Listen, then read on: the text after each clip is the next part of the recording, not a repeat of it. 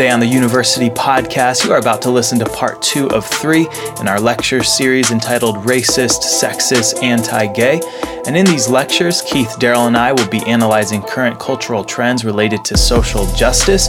We each give 15 to 20 minute presentations followed by a time of question and answer. If you are in the Moscow, Idaho area and want to join us, we meet on Thursday nights at 7 p.m. at the MZ building. You can find more information about this on our CRF Facebook page. Enjoy the show. Now, this is Ephesians chapter 4, verses 17 to 24. These are the words of God. This I say, therefore, and testify in the Lord, that you should no longer walk as the rest of the Gentiles walk, in the futility of their mind, having their understanding darkened, being alienated from the life of God because of the ignorance that is in them, because of the blindness of their heart, who, being past feeling, have given themselves over to lewdness, to work all uncleanness with greediness. But you have not so learned Christ, if indeed you have heard him and have been taught by him as the truth is in Jesus. That you put off concerning your former conduct the old man which grows corrupt according to the deceitful lusts, and be renewed in the spirit of your mind, and that you put on the new man which was created according to God in true righteousness and holiness. Let's pray together. Father, you say that the world is walking in futility. Their understanding is darkened. The world is not thinking correctly. Because they walk in the blindness of sin, they are alienated from life itself, for you are life itself. And so we ask for your help tonight as we analyze uh, just some of the world's lies. We ask that you would dispel them, expose them with the truth, and that the truth would set us free. Grant us the true liberation, the true freedom that only comes from your Holy Spirit dwelling within us. For we ask this in Jesus' name, and amen. Amen. All right, part two of racist, sexist, anti gay. Let's go. Um, I want to start by briefly summarizing what we covered last week. You were bombarded with a lot, um, but we asked the question what is the common denominator bet- uh, beneath racial wokeness, gender wokeness, and sexual or LGBTQ plus wokeness? I asked, why is it that books like White Fragility, How to Be an Anti Racist, and Untamed are all on Amazon's best selling book list right now? And I argued that the common denominator beneath each of these is a religious commitment to humanism. Humanism is the common denominator. And then we asked, well, what exactly is humanism? And using uh, Jean Paul Sartre, he's a philosopher, activist, um, and scripture, we defined humanism as that which makes man ultimate instead of God. That's what human, the essence of humanism is. Humanism is essentially, we said, self worship. Humans or humankind are the idol that we all sacrifice and bow down to. There's no creator, man makes himself, there are no moral absolutes, man invents morality as he goes, there is no objective standard of law or justice. It is all subjective to whatever man wants to legislate or adjudicate. So in humanism, man is his own creator, definer, lawgiver, and judge. Man is his own God. And tonight, I want to show you how this theology of humanism, theology, doctrine of God, where they say man is actually God, forces them into a deficient anthropology or doctrine of man. And because of this deficient anthropology, they fail to deliver on the promises they offer. So humanism offers over and over again, they say, we're going to offer you freedom, liberation. We're going to see it actually enslaves enslaves them. Humanistic social justice, what's happening in a lot of these, uh, whether it's Black Lives Matter, uh, protests or riots, uh, whether it's Antifa, whatever it is, uh, humanistic social justice claims to liberate blacks, liberate women, liberate gays, liberate all of mankind. But as with all false gospels, it fails to deliver. So tonight I want to get a sample of what these people, what we might call them the woke, say about mankind. And since mankind is too cisgendered, uh, they prefer the label humankind because "hu" man is so much better.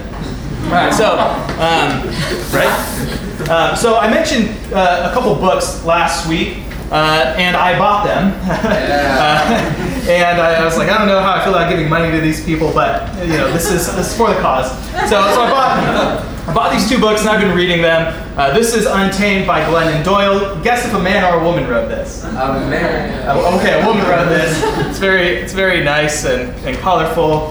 And then uh, this is How to Be an Anti-Racist by Ibram X. Kendi. So I've read more of this book than this one. This one is like uh, this lady had ADD or something, and the chapters. This is one of those books where the chapters are like a page and a half long, so you feel like I'm making so much progress, but really, like, I'm, I'm not actually. Uh, so, so I, I want to look uh, look at these books. We don't want a straw man uh, our opponent, right? This is one of the rules of discourse, especially as Christians. So the world, they can lie about you. They're, they're going to strawman Christians. They're going to call you racist, sexist, anti-gay. But we don't get to do the same thing for them. We need to actually try to fairly represent uh, what their their position is. And so that's why I'm doing this work for you, so to also to save you the time of having to read this garbage.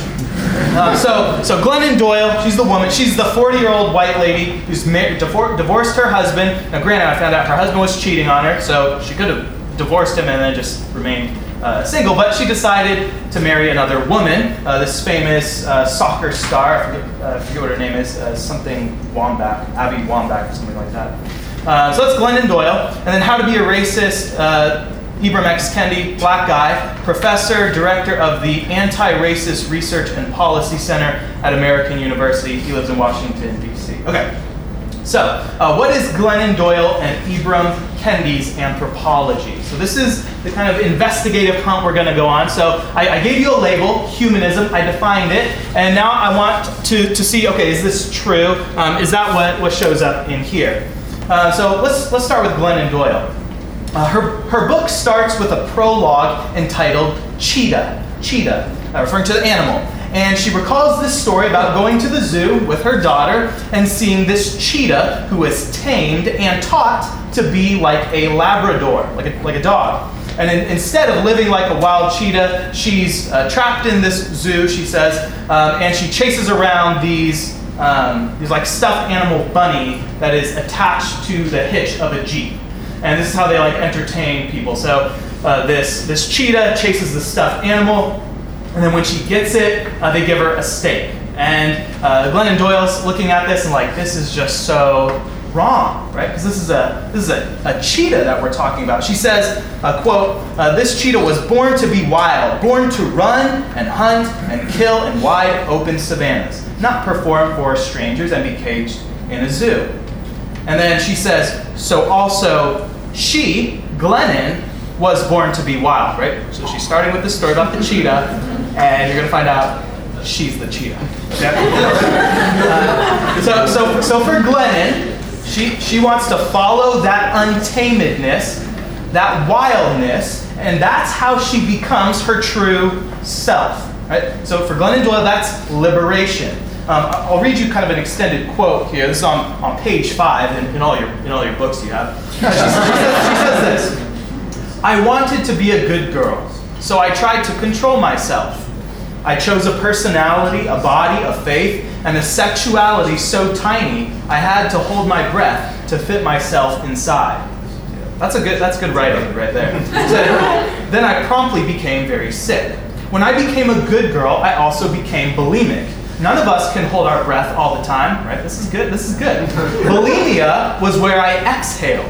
It was where I refused to comply, indulged my hunger, and expressed my fury. I became animalistic during my daily binges. Then I draped myself over the toilet and purge, because a good girl must stay very small to fit inside her cages. She must leave no outward evidence of her hunger. Good girls aren't hungry, furious, or wild. All of the things that make a woman human are a good girl's dirty secret. Back then, I suspected that my bulimia meant that I was crazy. In high school, I did a stint in a mental hospital, and my suspicion was confirmed. But I understand myself differently now. I was just a caged girl made for wide open skies. I wasn't crazy, I was a bleep cheetah. Goddamn cheetah, she says. So this is, I, am coming to this and say, okay, Glennon, tell me about your, your liberation and what is your anthropology? And she is a cheetah, a goddamn cheetah, she says in her own words. And then th- that little story is followed uh, by another story of her seeing this woman, Abby, wanting her, desiring her, and then pursuing that desire. So she later uh, marries her. So, what, what is uh, Glennon Doyle's anthropology? It's that humankind is meant to follow his or her own desires. And we become fully human, fully alive, only when we love ourselves enough to pursue those desires, to satisfy our animal appetites. And it's funny, and by funny I mean sad, how she sets up her, her whole anthropology in counter distinction to Christianity. And this was a common theme in both of these books. And I, and I believe the second chapter of both of these books, they're going to talk about how they were formerly Christians or had some kind of Christian up, upbringing. And so uh, here's the story she gives. Um, she uh, tells the story about being in a Catholic kind of Sunday school of sorts and hearing the creation story of how man and women, woman were created. And despite the fifth grade teacher getting some of the story wrong, she actually, uh, the teacher does get the nature of sin correct. And Doyle describes Adam and Eve's first sin this way. She says, Adam and Eve's first sin is, quote, doing what we want to do instead of what we should do. Think about that. She's, she understands what sin is. That's correct. Sin is you do you, eat the fruit, rather than do what God commands. And this, for Doyle, is the cage of Christian morality that had tamed her into a good girl. And it's interesting that, they're both going to say they were essentially brainwashed by either white supremacy, heteronormativity, or uh, whatever uh, Christendom is, um, and they're going to throw that off, and that's what becoming woke is for them. That's liberation. And it's, it's, crazy. They both are very explicit in saying they are being liberated from a Christian moral construct. So that's Doyle. What about Kendi? How to be an anti racist. Now, Kendi's book is actually a pretty good read if you want an example of what postmodernism does to your brain. So you read it and you're like, this is your brain on postmodernism. Um, and if you, you, don't know what postmodernism is, uh, well, I think Keith and I will talk more about that later. But uh, it makes you self contradictory, it makes you stuck in this endless loop where you vacillate between the one and the many. You're not sure which one is ultimate, the objective and the subjective, the rational and the irrational. So postmodernism is inherently contradictory. But all throughout his book, uh, he really clearly defines his terms. He actually starts most of his chapters with just a definition. And I appreciate that when someone is at least trying to be clear. And so, kind of like Jean Paul Sartre, I think Kendi's actually a pretty good uh, conversation partner because at least he's trying to uh, communicate, communicate really clearly in his writing. And he's a self professed you know, secularist. So, that's his, his framework, and he's just embraced so, uh, what is Kendi's doctrine of man? What is his anthropology? Well, he starts off by framing his book this way. He says, quote, This book is ultimately about the basic struggle we're all in. The struggle to be fully human and to see that others are fully human. So think about that sentence. Notice, for Kendi, we are in some sense not yet fully human until we see others as fully human. And uh, this kind of reveals his postmodernism that denies, like Sartre, any fixed essential nature for man. For Kendi, man is what he does. Our actions constitute our nature, our existence precedes and determines our essence. And our essence is what, what we actually are, what makes us us. Uh, so for Kendi, what is this process of beco- becoming fully human? How, how do you get there? Well, for him, it's becoming what he calls an anti racist, an anti racist. And his whole project is to get people to stop using the phrase not racist. So someone says, What you said is racist. And you say, That's not racist. He wants to eradicate that from our vocabulary, he says. And he wants to force this binary on everyone that you are either racist or anti-racist. There's no neutrality, right? So shout out to, to Van Til, to Greg Bahnsen. Kendi is running this saying no neutrality, you're racist or you're anti-racist, all the way down. So uh, he frames this in religious terms, and so becoming an anti racist is kind of your come to Jesus moment. It's not just a one time thing, kind of like Christianity is a, a, journey, an ongoing process of sanctification. So also becoming an anti racist is an ongoing process that requires action to bring about what he calls racial equity. He also says that, quote, to truly be anti racist is to be feminist. To truly be feminist is to be anti racist. So Kendi, you see it in, in both of these books, they tie race, gender, and sex all together under the same category. So we're not making it up when we say there's some coherence here uh, that critical theory has run through the institutions. The, the people themselves are saying race, gender, sex, if, if you are racist, you're probably also sexist. And hence the whole concept of this series, Racist, Sexist, Anti-Gay. And I didn't even know that before I got into this book, but that, this is what he says. So basic to Kendi's anthropology, who you are, is this binary. You are either a racist or an anti-racist based on whether or not your actions lead to racial equity or inequity. And he makes this fundamental to who you are as a human.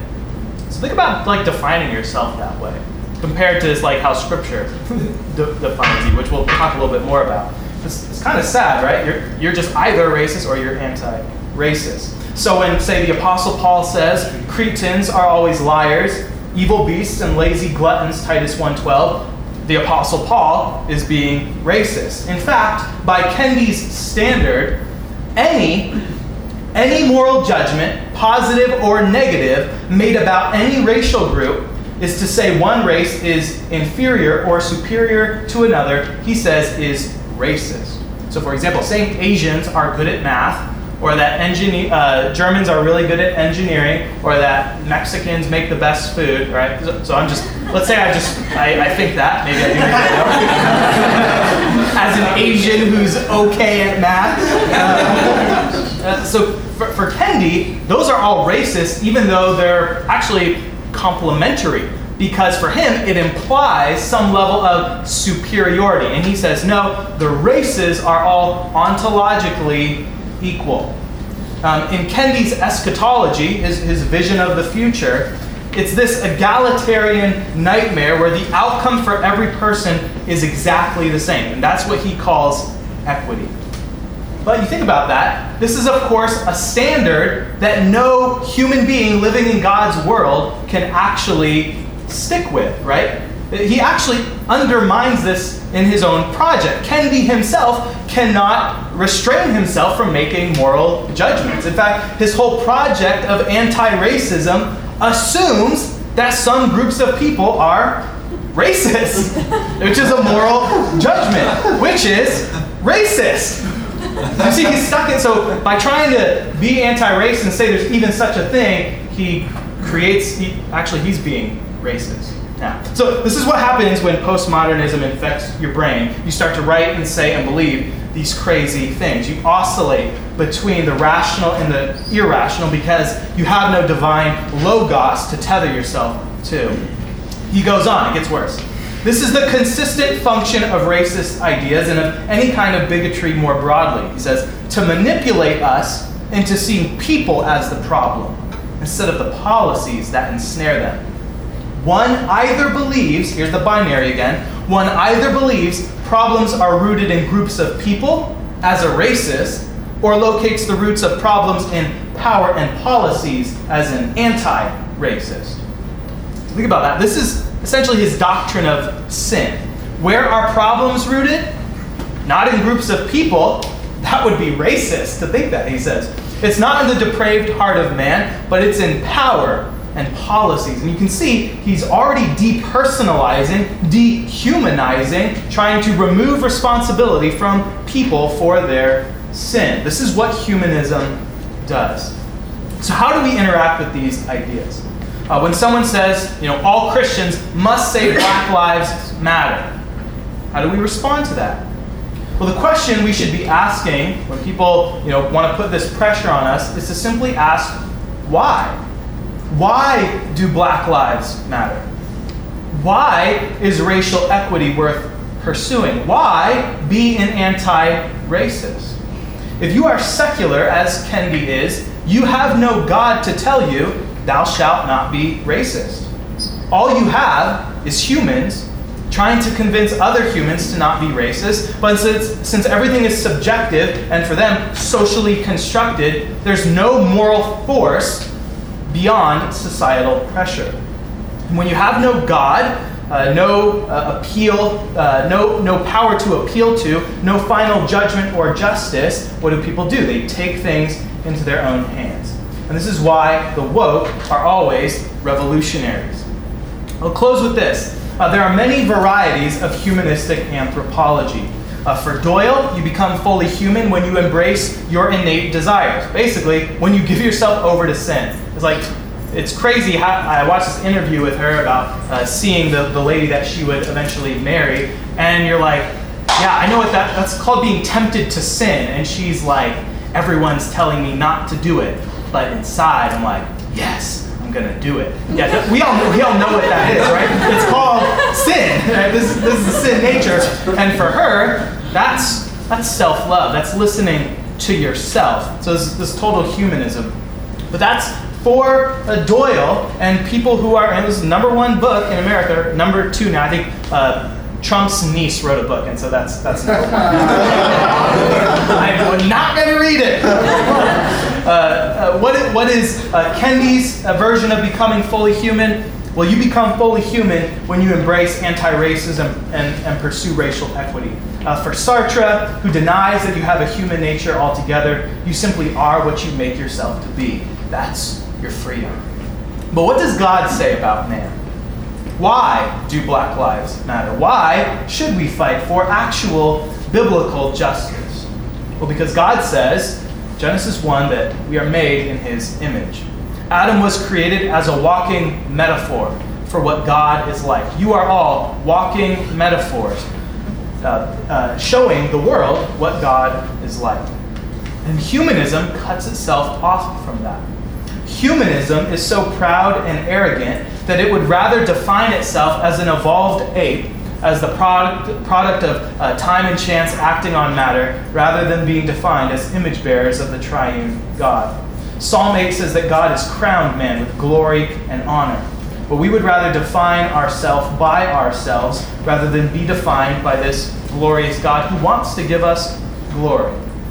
So, to go back to our text in Ephesians, Woke humanism would rather grope in the dark, in the futility of its own mind, rather than be renewed in the righteousness and holiness of God.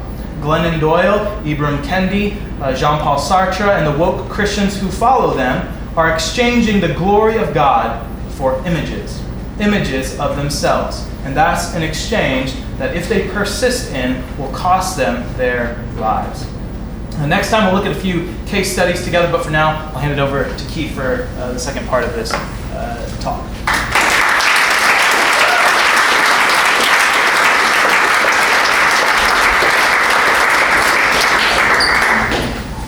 Uh, last week, Aaron was going to go like 15 minutes, and I was like, all right, I'll cut mine down to 10. I ended up going 18, and apparently I spoke really, really fast. So I'm going to try to I'm going to try to slow it down. Um, one thing that stinks with y'all being so young, with him talking about a cage, y'all ever see Point Blank or Point Break? Yeah. We got one person, yeah. But anyway, Patrick, one of Patrick's phrases like, I can't live in a cage, man! And he headbutts the air. All right, no. I'm done. All right, so here we go. Okay, I was, uh, I ended up changing everything this morning, and I want to start with a quote. I'm going to go back and start with a quote because it ties in with much of what Aaron was saying. So Bob Dylan, you know who he is. If you don't, go listen to him uh, he has a song, the uh, Ballad in Plain D. And I think it's the end. He says, uh, My friends from the prison, they ask unto me, How good, how good does it feel to be free? And I answer them so mysteriously, Are birds free from the chains of the skyway? And so much of what's going on in most people's lives, your life, my life, everyone else, is some sense of freedom. And so I think of a few years ago, a decade, uh, I was preaching up in Boston, and um, it was one of the first times I was really hit up with the hey, hey, ho, ho, homophobia's got to go. And so I'm preaching at the UMass Boston, and it's and it's going. It's like in my head, it's almost like the it was like the ideal day because it had everything. It had a really good crowd. You had a perfect heckler who was asking good questions, and then you almost had like the near riot when uh, when the homophobia had to go. So, so a guy shows up, a guy shows up, and, and, it, and it's kind of funny because in one breath they're saying, uh, "Don't you see that what you're doing out here is absolutely useless? You're not reaching anybody." And I was like, "Perhaps that's the case." But then he turns around and says, "Because of me, a million people a year kill themselves." And you're like.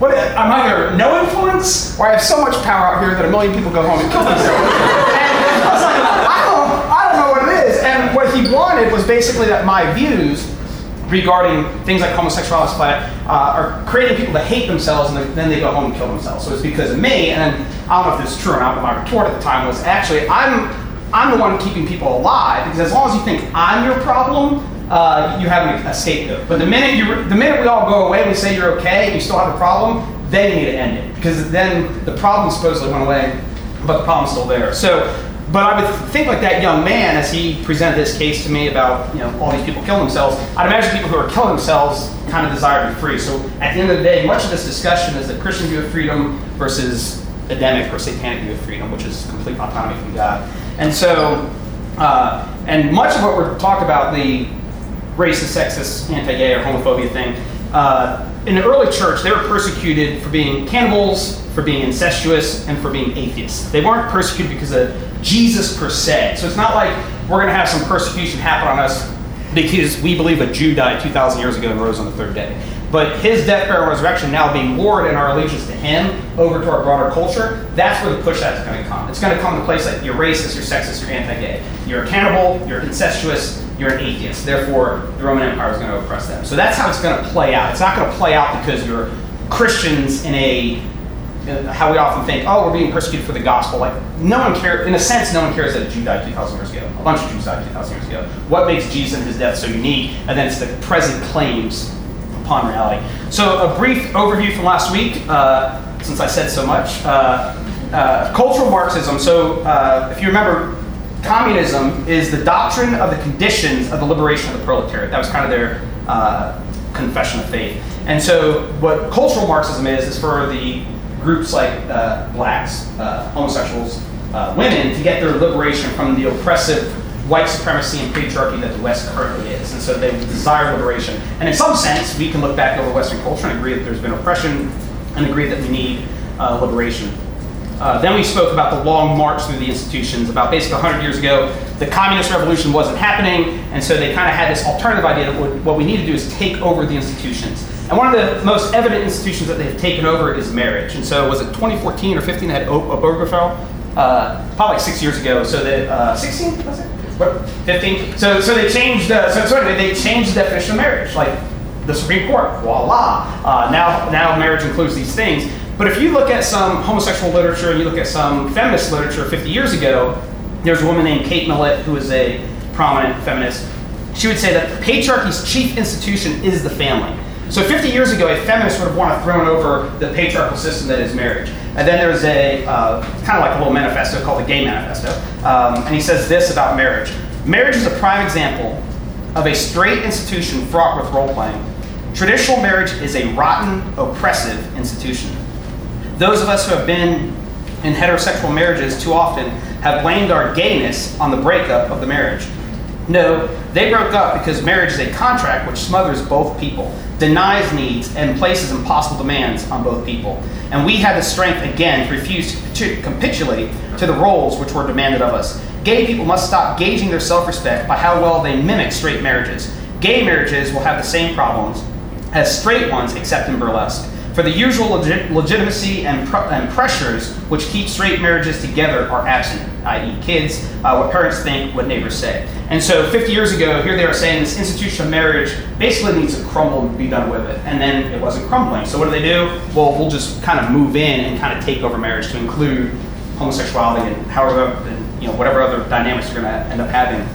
Um, and one of the things kind of interesting this morning I was reading the Twitter, and uh, the APA, the American Psychological Association, um, kind of in a very similar way to what we're talking about here, they say the association uh, calls for true systemic change in U.S. culture. And says the association is working to dismantle institutional racism over the long term, uh, including within American Psychological Association and psychology.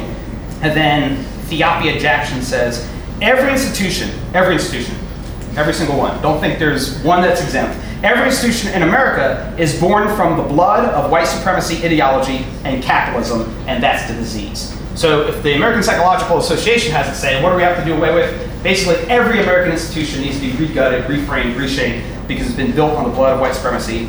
Then also, obviously, what needs to be done away with is capitalism. It's also have some water. Um, and so, uh, and, and, so even this, every institution. So one of the things, uh, I hope this doesn't get too abstract, and because I think it's pretty straightforward. And if it, honestly, raise your hand and stop me because this is going to be central to our understanding of everything that's going on, or at least my understanding. So I think yours, uh, or hopefully, hopefully influential upon yours. You have kind of two facts of reality in the world. You, so, for example, if you look out at a mountain, that's just a fact that's there. But if you look at this building, you say, oh, it's the MZ building, that's an institutional fact. That's a constructed fact. And so the land that we're, thank you, the land that we're on is, uh, the land we're on, like this, this earth land is, is a, uh, you know, kind of a natural fact, or philosophers would call it a brute fact. But the idea of Idaho is an institutional fact. And so an institutional fact is a fact that we create. And so if you have money in your pocket and you hold up a $5 bill, you can say, I have a $5 bill. The only reason it has meaning is because we've collectively agreed that that's a $5 bill. And that's pretty important because when it comes to like racism, sexism, and homophobia or uh, anti-gay, what they want to say are things like race is an institutional fact. And so when white men have dominated the Western culture and they've structured it certain ways, therefore it's now a white, then from there patriarchy, heteronorm society. So, so all these facts that the white man has structured have favored white supremacy. So the institutions themselves that they have created are white supremacists, they're patriarchal, and they're heteronormative uh, or anti-gay. And so that's pretty central. So what, when the, uh, the black, the um, uh, the female, the, the feminist, and then the homosexual, what they're seeking to deconstruct are all those institutional relationships. Does that make sense? Because I think I just think it's pretty vital. So when people are like, oh, we gotta, you know, we, there's systemic and institutional racism, and you're just like, what are you even talking about? They're just talking about all, the, even the way you use words. So there was a movie Malcolm X years ago, and he was in prison, and when he was in prison, he'd look up the word white, and it's basically like beautiful and has all this stuff in it. And then the, the guy who's teaching was like, now look up the word black. It's like dark and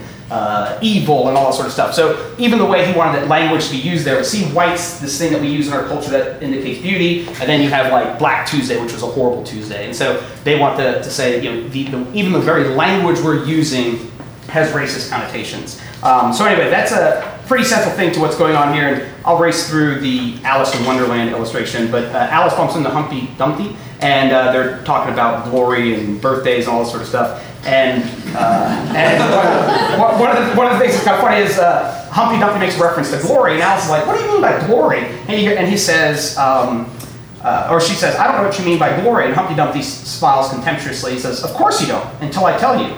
I meant there's a nice knockdown uh, nice knockdown argument for you. But glory doesn't mean a nice knockdown argument, Alice objected. When I use a word, Humpty Dumpty said, in a rather scornful tone, it means just what I choose it to mean, neither more nor less. The question is, said Alice, whether you can make words mean so many different things. The question is, said Humpty Dumpty, which is to be master, that's all. So when you get into these rhetorical discussions, it's kind of Humpty Dumpty, who's the master of the words? Who gets control of the frame, at the discussion, and debate? That's the only real question. And so, uh, probably two years ago, I was preaching at Washington State University, and uh, there were like six black women sitting there. Then there were a couple really progressive, hardcore progressives uh, sitting in the back. And as we are having our discussion, they wanted to tell me that uh, race is socially constructed, and so it's kind of like an institutional fact. And so as we were kind of going through it, kind of I was like, so I can be, so if it's an institutional fact and we can change it at any point, can I be a black person? And they're like, yes, you can. I was like, okay, fair enough, I'm a black person. And then, and then, and then, and then we, uh, and you guys, are, you guys are too young. Uh, the Brady Bunch? Yeah. Okay, yeah, the Brady Bunch. But there's an episode where a guy hits their car in the parking lot, and they go to court, and the guy shows up with an X brace. He's like, oh, I can't turn my head. And then uh, the dad throws the briefcase, and the guy turns his head. but anyway, that, that's that was this. So, so, this was my big moment. This is my big Mike Brady moment. Um, was, so so we, we get going a little bit further. So the race discussion happened back here. Ten minutes later, we're now on the gender thing. And uh, so I was like, oh, so gender is also socially constructed. And they're like, yes. I was like, so I can be a female? They're like, yes. I was like, all right, so just let everybody know out here today, I am a black female. And it was kind of funny because like eight black women were like, hell no, you are not. and so, and so, so up until that point, who's the master of the what I mean? Well, gender can mean whatever we want, and then race can mean whatever we want, but then when push comes to shove, you are not, I'm just not a black woman. And everybody knows that.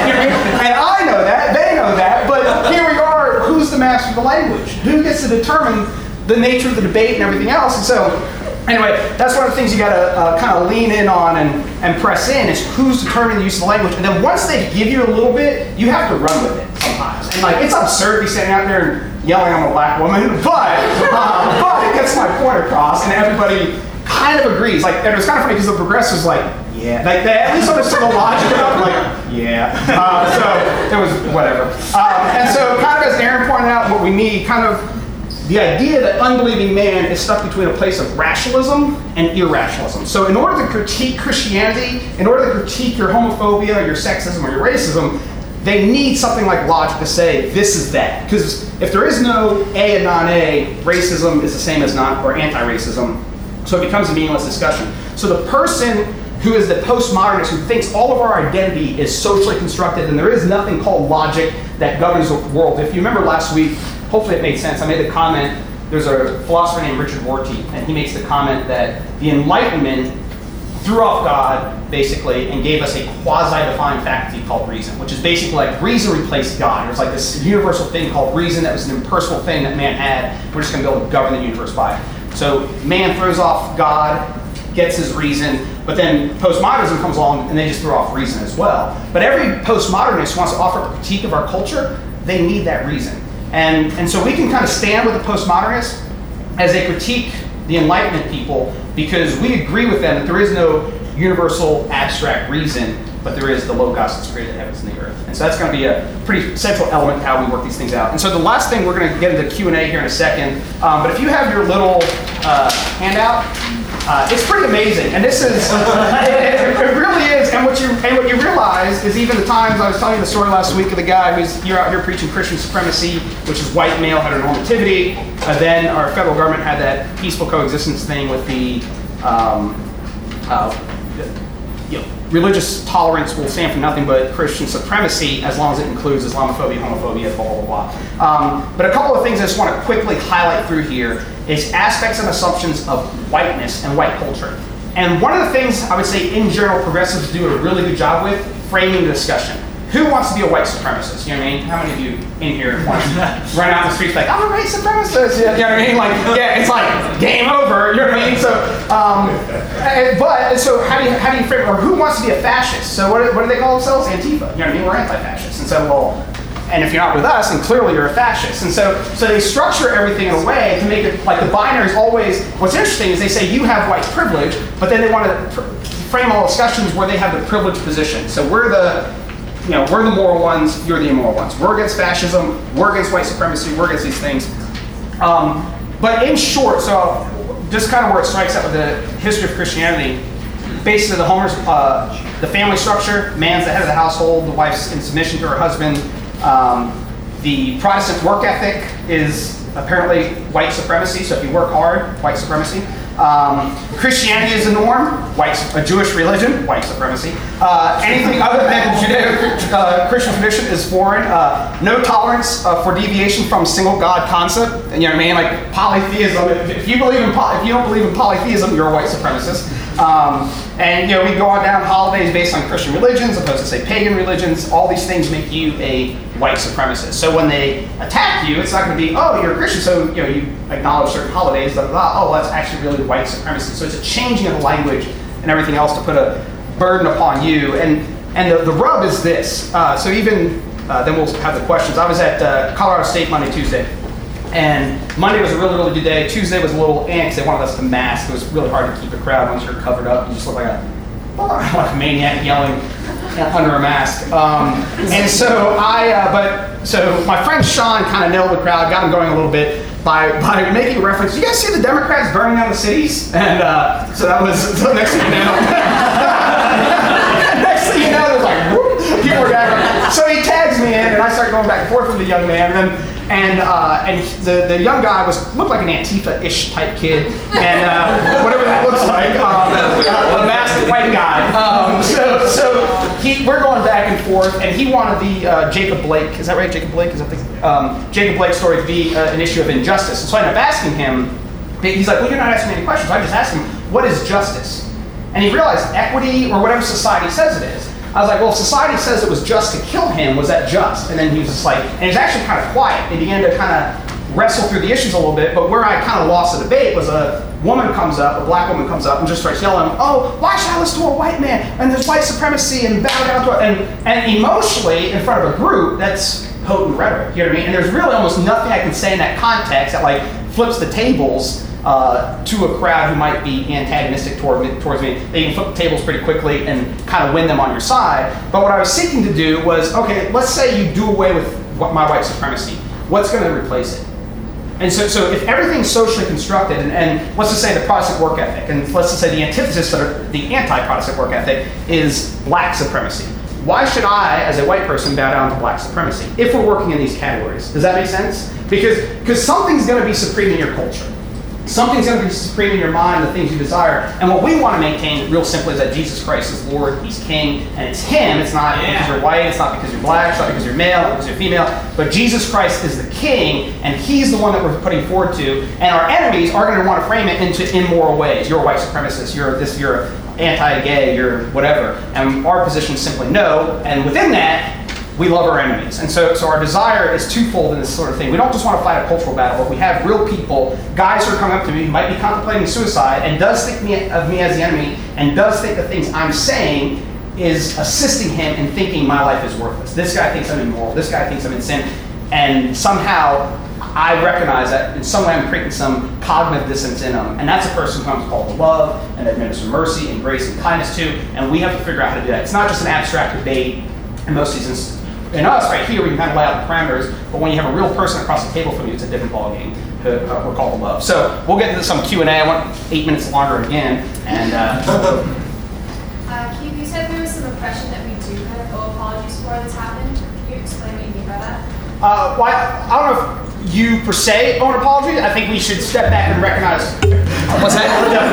yeah, definitely. definitely, yeah, definitely. You probably have a lot to apologize for. I um, so, so, when we look at what happened, uh, so when we look at genuine, like as Christians, we should step back and acknowledge genuine evil. Like, uh, so you know, I don't care what your politics are, but if let's just say you're a hardcore Republican, if you can't call it Trump for being evil, like you're just being a poor Christian at that point. And so we want to uh, judge not impartially, but uh, not with partiality, but impartially, or judge righteously. So when we look at over history, when even things that like you know for you know we can step back and think that there have been aspects of how women have been treated in America were just flat wrong. How African Americans have been treated in America have been flat out wrong. Even the homosexual community, like we have a moral objection to it, um, but that doesn't mean you know beating them up or whatever it is is okay. And so we should oppose those things that are un, in, unjust in the process. So uh, you know I'm, I'm painting from a you know 30,000 feet in the air, but we should not hesitate to acknowledge genuine evil when it violates scripture. Uh, but that doesn't mean we allow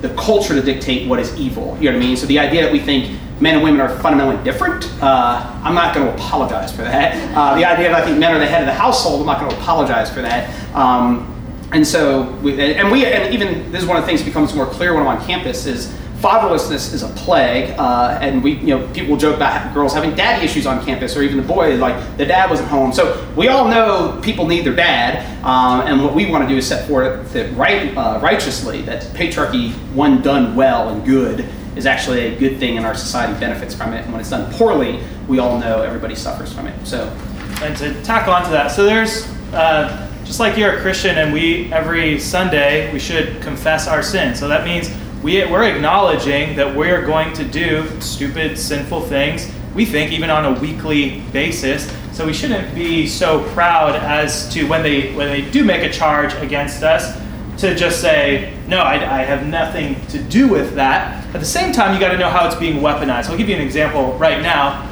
Um, a lot of people are going to point to slavery as this thing that the church was complicit with, and there were certainly, absolutely, certain pastors, preachers who were totally all for maintaining slavery. At the same time, there were also a bunch of abolitionists who were also Christians. And so you got to understand that a lot of these people are historically ignorant and cherry pick from history for their own purposes. You got to remember these people are liars. Right? They, they don't. Uh, they're going to manipulate the narrative and even even real true things that have happened for their own whatever they want. And right now, you're seeing slavery. If you're going to say, yeah, you uh, you as a white person are benefiting from slavery, in their minds, they're saying, okay, now we have a blank check. If you say yes to that, then now they have a blank check to do whatever they want. And, and I just heard there's a a guy, Pastor Eric Mason. He's an Acts 29 pastor, reformed guy, wrote a book called Woke Church. And he's saying because of Jim Crow, because of slavery, we need free college for all blacks for the next 200 years. Right, this, is an, this is an evangelical black pastor in Philadelphia. Okay, and and I know plenty of people um, in reform circles who are reading this book. And so there's an example of how you have to know how it's being weaponized against you and to sort sort through that. And earlier in that Bob Dylan song that I referenced, he said he makes a comment that uh, with strings of guilt they tried hard to control us. And so the reality is guilt is powerful in your life, and if yeah. someone has uh, power over you by you being guilty, um, they'll manipulate and control you. And the beauty of the gospel is we're set free from our guilt and our shame and all that sort of stuff. We can move forward uh, rather than having being controlled by the strings of guilt. So, Andrew, go ahead do you think homosexuality should be a capital crime, capital punishment? Andrew, it's your, uh, yeah, it's your ministry. Go ahead. yeah, so there's a hard, so Westminster Confession, when it looks back at the laws in the Old Testament, so there are many capital crimes, kidnapping, uh, murder, and homosexuality is a capital crime for Israel. So that's in the Mosaic Law. And the question we have to say is, okay, is that an abiding moral principle? And a, uh, so I, I, believe that's a just law. I believe it's it's just to execute a homosexual in Old Testament Israel. Uh, the, and the question we have to ask is, in what sense would that uh, could we do that in America? Now, I'll give you. Uh, I'm going to kind of change the subject, but not really. So right now, so I'm for the death penalty, just in in general. However do you really want the government that doesn't even acknowledge a baby is life in the womb to also be the people determining who is executed or what crimes uh, are even worthy of the death penalty. And there's even been a, a, number of people who have been gotten off a death row because of you know new DNA science, stuff like that. So, so what I want is a righteous government to make righteous laws. I would I don't want an evil government to be trying to uh, uh, impose righteous laws because I think they're going to do it incorrectly. So, um, does that answer your question, or am I skirting around it too much? Okay. and I, I would say for the for the con- for the context we're in, we're not in a godly society. So so you know, 300 years from now, if all of America's converted, the discussion I think is going to look different. I, I, think the, the issue that we face right now is primarily a church issue. So in 1 Corinthians 5 and 6, where Paul talks about the immoral brother amongst you, uh, cast them out, separate from them, and then invite them back in. So for the time being, given our context in the kind of the American empire, I think uh, the death penalty right now, our application of it is the excommunication of people from fellowship. Um, then we worry about the civil magistrate 200 years from now. Yeah, so, and so I, I would add also to that. So a lot of people look at the death penalty in the Old Testament and say we need to just impose those across the board. But the death penalty is only a maximum penalty, and the only exception where you where you're required to execute the person is for murder. And I believe it's in Exodus 22 where it, where it lays this out. So uh, just like uh, adultery is a capital crime, uh, David was pardoned by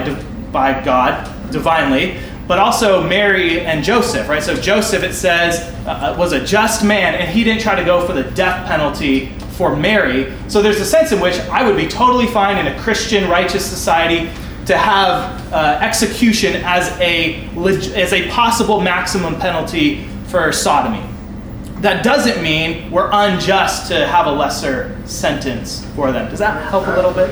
Yeah, Okay. and you need two or three witnesses. So you know how often. I wonder if I might supplement that a little bit in saying that from, from more of my evangelistic standpoint, giving, giving certain sins the death penalty, well, let's run with that homosexuality as a, as a, as a death-worthy sin. But from my evangelistic standpoint, I wonder if it might be argued that since we don't have that, it's somehow better, now hear me out, because that means we can, because people like me and Andrew and Keegan can now go talk to them about Jesus and they can repent. So in a way, perhaps it's better that we live in a time that they're not just killed on the spot, because now they have a chance to repent and be saved from a, from a much greater punishment. Sure, but you don't want to construct a, a positive morality or legislation from providence. Well, well, no, no, that's not what I'm Yeah, doing. but I, but I hear what you're saying. You say, Yeah. if anything, we do at least like they are able to walk around, live, even quote marry, and that, as, as Romans would say, it's the kindness of God that hopefully will lead them to repentance. But there may come a day where Sodom and Gomorrah happens to San Francisco, say, if they keep doing what they're But don't get me wrong, I'm hoping for that too. Jonas. So would uh, people who believe in this white, uh, or fundamental white supremacy, would they not consider whites who convert to, uh, you know, Islam or, or Hindu uh, religion or whatever, to not have, to be free from this sort of white supremacy? If, if I would understand them properly, they would they would still so realize that what they'd want to say is that we're so embedded into our social dynamics as an American, and I, and I think we can even kind of admit this to an extent. In coming to the Bible and reading the Bible, I read the Bible as a middle class white American born in 1975 and influenced by Ronald Reagan and all that sort of stuff. Like that just influences my interaction with everything around me. So they kind of take that on a hyper level and just say, well, I never get at the truth because I'm so embedded in that. So what they would say is that you know whatever Islam you have is your own basically interpretation and construction of it because you bring yourself to the Islamic text and shape it around who you are and you never get at this thing called Islam. So they would still say you're there. Um, you might be working it out, out a little bit. And that's why even like the American Psychological Association is trying to get rid of it. So so in some way they think it can be uprooted and dismantled. Um, but it is kind of difficulty because they have to realize any dismantling they're doing is still in the context of a white supremacy. So how do you know when you stand outside of it? You never you never do. And that's kind of part of their hypocritical problem. They want to so embed you into white supremacy that you kind of can't really get out of it. And yet, how can they speak clearly from the outside of it if they've been embedded in it as well? So um, there, there's really, it's almost like a, it's almost like a crazy conspiracy theory. You know what I mean? It's almost like talking to Alex Jones, and you're just like, okay, Alex, you know what I mean? Like, whatever, guy. You know what I mean? So. Uh, regarding the discussion on words, in a discussion, what are some tactics you've used to sort of either set aside the dictionary or take back the dictionary? Uh, so I think like the sometimes just honestly leaning into it, um, like the, the illustration I gave, where I'm like, all right, I'm a black female, so if they if you want just gender to be this totally fluid thing, um, it would be that would be one. Uh, the, the guy I mentioned last week with the uh, you know Christian supremacy, white male heteronormativity, and then well you're out here preaching secular sem- supremacy, which is black androgynous homonormativity. Now what's true? That was a question I ask him, and most of them don't want that truth debate.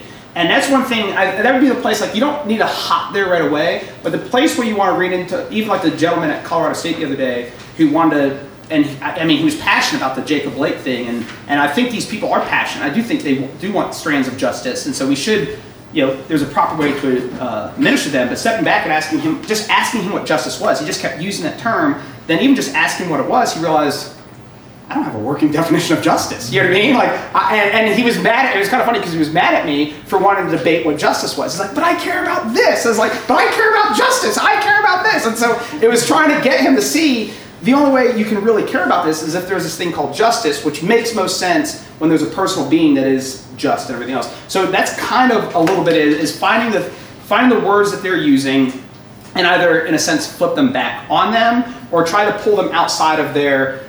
If you realize they don't know kind of even how they're using a term like justice, especially a word like that, we kind of have an advantage because by what standard? Uh, we, we don't use that. Ah, it's like a trigger for me. But uh, but they, but like that's like that is like a thing that we have. We we have a personal being back in the cosmos who's just. They just have their social construction. So it's a it, it, yeah. So so that's usually it. Is even just asking them a definition and that they're usually at a loss at that point. Yeah, I think Black Lives Matter is, is the current Jesus is Lord for the woke, right? You must confess that Black Lives Matter, and if you don't, or if you say, you know, all lives matter, you, you clearly don't get it, right? And that's, that's the phrase, you don't get it. And there's a sense in which I'm, right, no one should object to the word sentence Black Lives Matter. Uh, we're asking the question, okay, so Black Lives Matter, why? Uh, what, what else do you mean? Because if, if, Black Lives Matter means what, say, the BLM organization means, uh, well, then we're going to say, I don't think you actually do think that Black Lives Matter. And so we need to not be able to just critique and deconstruct something. We as Christians, we have the answers, right? So the reason why social justice is even a thing is because antinomian, antinomianism has been rampant in our churches, and we don't preach the Old Testament. We don't teach about the law of God. We don't even know what biblical justice is. And then we're surprised when the world doesn't know either.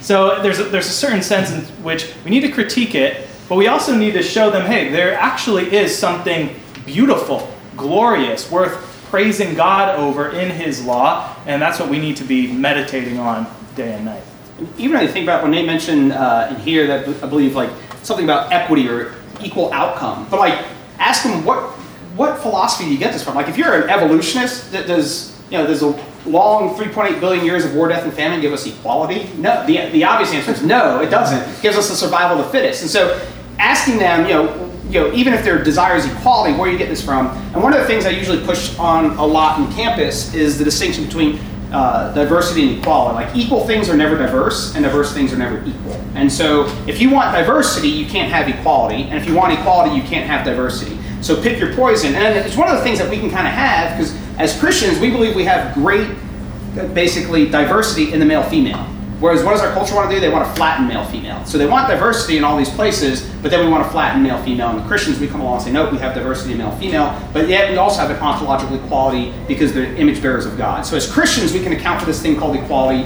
that we get, but it's not the equality of outcome, and it's in the context of justice and that sort of stuff. So that, that's one of the main areas I found that like even gathering a crowd on campus is when I start talking about equality and diversity because people just can't resist it because those are like they're buzzwords and the next thing you know they can't account for why they want them. They just they just want them. They just know they want them. Yeah, so, real real quick, I'll get to you. The, uh, so in two weeks from now, we are going. I'm going to give you a picture, and we're going to talk a lot about what is equality and what is equity. And we're going to try to. If, do you know the difference between that and how it's being used? Because that's one of those other words that's being weaponized. Uh, we'll, we'll stop with this. Yeah, go ahead. So you mentioned uh, something about the Old Testament. Now I'm just kind of curious. What should, what, what is the ideal church's approach to preaching or even reading the Old Testament? 2 Timothy 3.16 says that all scripture is inspired by God and profitable for doctrine, reproof, correction, and that refers to the Old Testament when Paul wrote that. And so I think we should, I mean, ideally, a competent pastor, preacher should be preaching through all the whole counsel of God, as Paul would say. And so whether you're just rotating, preach through an Old Testament book, then a New Testament book, or you're preaching topically through uh, parts of the Bible. I suppose, how should we approach the Old Testament now that we're now that we have the law of Christ, how do we look at the Old Testament? So I guess maybe the simple answer would be Luke 24. Jesus says, beginning with Moses, he explained all the things pertaining to him. So if you're reading Torah, um, which just be wisdom, and so when you're reading Genesis, that's Torah, that's wisdom. Uh, the laws, we have a tendency to think of the laws, but all those things are really about Jesus. So when you're reading even the Ten Commandments and you're reading everything that's going on there with uh, even even any capital punishments and stuff like that. So, for example, when in the law of Moses, when uh, you're allowed to bring the son who's a glutton and a drunkard to the city gates and stone him, what do they accuse Jesus of? Being a drunk and a glutton. You're not the son of God. You're a disobedient son. You should be killed. And so, Jesus is a fulfillment of all those things. And so, when you're reading the the Torah, when you're reading the historical books and everything else, uh, if you're not coming away with Jesus, you're misreading the text because Jesus says all these things are about me. So Yeah, and I would say go read the Westminster Confession. I think it's chapter 19 on the law of God. And that's probably the single best thing you could read on understanding how in the, the New Covenant, the New Testament, we should be interpreting and understanding the law of God. And of course, there's lots of debates about it. But Westminster, I think, is probably one of the best tools for engaging with that.